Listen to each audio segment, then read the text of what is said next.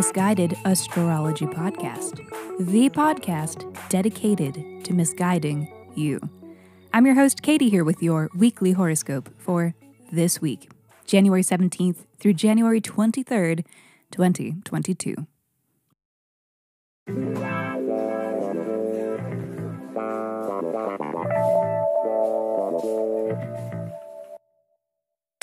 Welcome back to the podcast where I don't know you, but it might seem like I do because I am sharing musings that are based on the sun and the moon and the planets and shit. Every week, I do a little sky spying and then report back so that you can know what the fuck is going on around here. The astrology is sound, but my guidance may not be, and that's up to you. Okay, the usual, the quick housekeeping. Special thanks to Sarah. Thank you. Thank you. You are a beautiful and gorgeous person, and thank you for the review on Spotify. You can review on Spotify now. Here is my weekly reminder that writing a review is among the best ways to support this podcast, and it will not go unappreciated. If you do write us a review, I will send you a 24-page in-depth birth chart report. So please write us a review on whatever app you stream your pods from. Or if your pod streaming app doesn't allow reviews, then tag us in a post on social media. And once you do, please reach out and let me know so that I know where to send you your report. Just email your birth deets, birth, date, time, and location. Yes. To misguidedastrology@gmail.com. And lastly, check out our mother pod, Miss Guided Astrology, for episodes where we answer listeners' questions with a little help from their birth charts.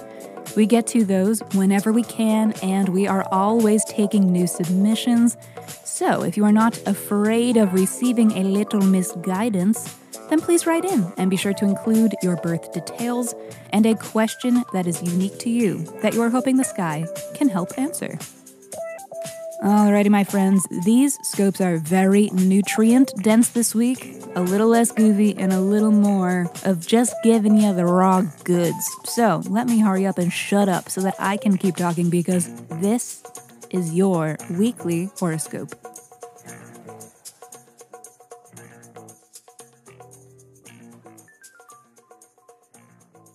Monday. Coming in hot is the Cancer full moon on this Monday. You know the drill. Full moons are culminating moments. They might be boiling points or they might be celebrations. But whatever they are, we know they bring full intensity. It's the volume on life dialed all the way up. And as it turns out, this full moon has a hidden amp and is gonna be able to kick the volume all the way up to a full-scale noise ordinance violation. It's going to be rowdy. Reason being is that Pluto, the planet of power, is intimately involved in this full moon. Pluto's involvement has implications beyond the sheer intensity of the occasion. It is also signaling to us that this full moon might be an all-out emotional exposé, that there may be a deep emotional purging coinciding with this moon that will be impossible to avoid, though you may try. You can run, but you can't hide, bitch! There will be a highly personal nature to the events of this moon. It may confront subjects that you would normally suffer with in silence or just deal with in privacy, but for this reason, it does demand comfort, safety, and that you feel secure enough to allow yourself full access to your messy emotions. Get ready to ugly cry. Actually, let's go ahead and just have a look at where and what house this is happening in for you before we go jumping to conclusions about the crying or how ugly it is. Oh, 8th house, Sag, are you okay? You might be ugly crying today, full disclosure. Damn, Sagittarius, you have been going through it, huh? Big cycles are wrapping up right now and coming to a close. This looks to be a concluding moment for you, especially considering that the South Node is wrapping up its transit of your first house, but more on that tomorrow. Looking forward to telling you all about it. If you're feeling empty right now, it is for good reason, but consider it a cleansing. You are dropping everything that isn't meant to move forward with you. You know, all of the cliches about refusing to carry what doesn't serve you apply to this. You are about to be a clean slate. It will free up bandwidth for you to reconstruct yourself into exactly who and what you want to be. It's kind of the ultimate freedom, and I know that is something that you can get behind. Though you may not feel very free just yet, there are a few more obligations that have to fade away, and that's what this moon is all about. So just hold on tight, Sag. You'll be feeling lighter than air very soon. Tuesday. The lunar nodes shift into Taurus and Scorpio. This is a big change, both on an individual level as well as on a collective level. But for today, we are just focusing on the individual. The nodes help us identify 18-month cycles, okay? The high points of these cycles are the eclipses. The house that the North Node transits indicates areas of life where we may see increase. And the house that the South Node is transiting shows us where we may see decrease or loss. These modes of action are even more pronounced and noticeable if you have any natal placements in these houses, you know, like planets or calculated points like an MC or an IC. So let us see what you are looking at here. Sag, say goodbye to the nodes in your 7th and 1st houses. This is honestly cause to celebrate, mainly that the South Node is leaving your 1st house, which may have had you feeling a little tired or not quite yourself. North Node in your 7th over the past 18 months may have had you exploring partnerships of the romantic, the personal, or business persuasions.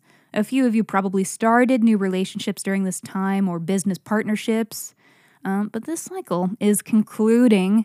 We're getting the South Node the fuck out of your 1st house. Now the North Node is in your 6th house, meaning that the next 18 months are dedicated to growing your everyday work sector. This could bring new work-related opportunities, new daily routines and rituals. This is also the house of small pets, so it's possible that some of you will be meeting some new friends during this cycle. South Node is now in your 12th house, indicating a spiritual cleanse. This is a cycle when you spend less time in theoretical space or headspace, pondering and pensive, and more time in the physical world doing shit. You may feel like you are coming back to life after a long hibernation, and I am so happy for you. Thursday. It is officially Aquarius season. This is the dawning of the age of Aquarius, the age of Aquarius. Time to shun the status quo and get weird. It's a social and collaborative time. Aquarius is as ideal as it is real. It loves to work with others to find common ground and to achieve community goals that all may benefit from.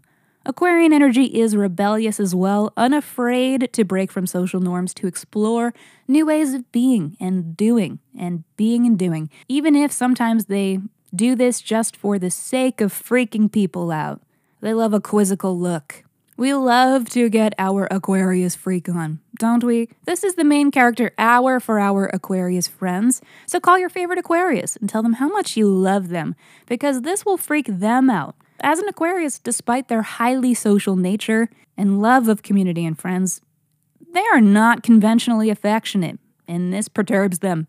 But what's more Aquarius than pushing boundaries, right?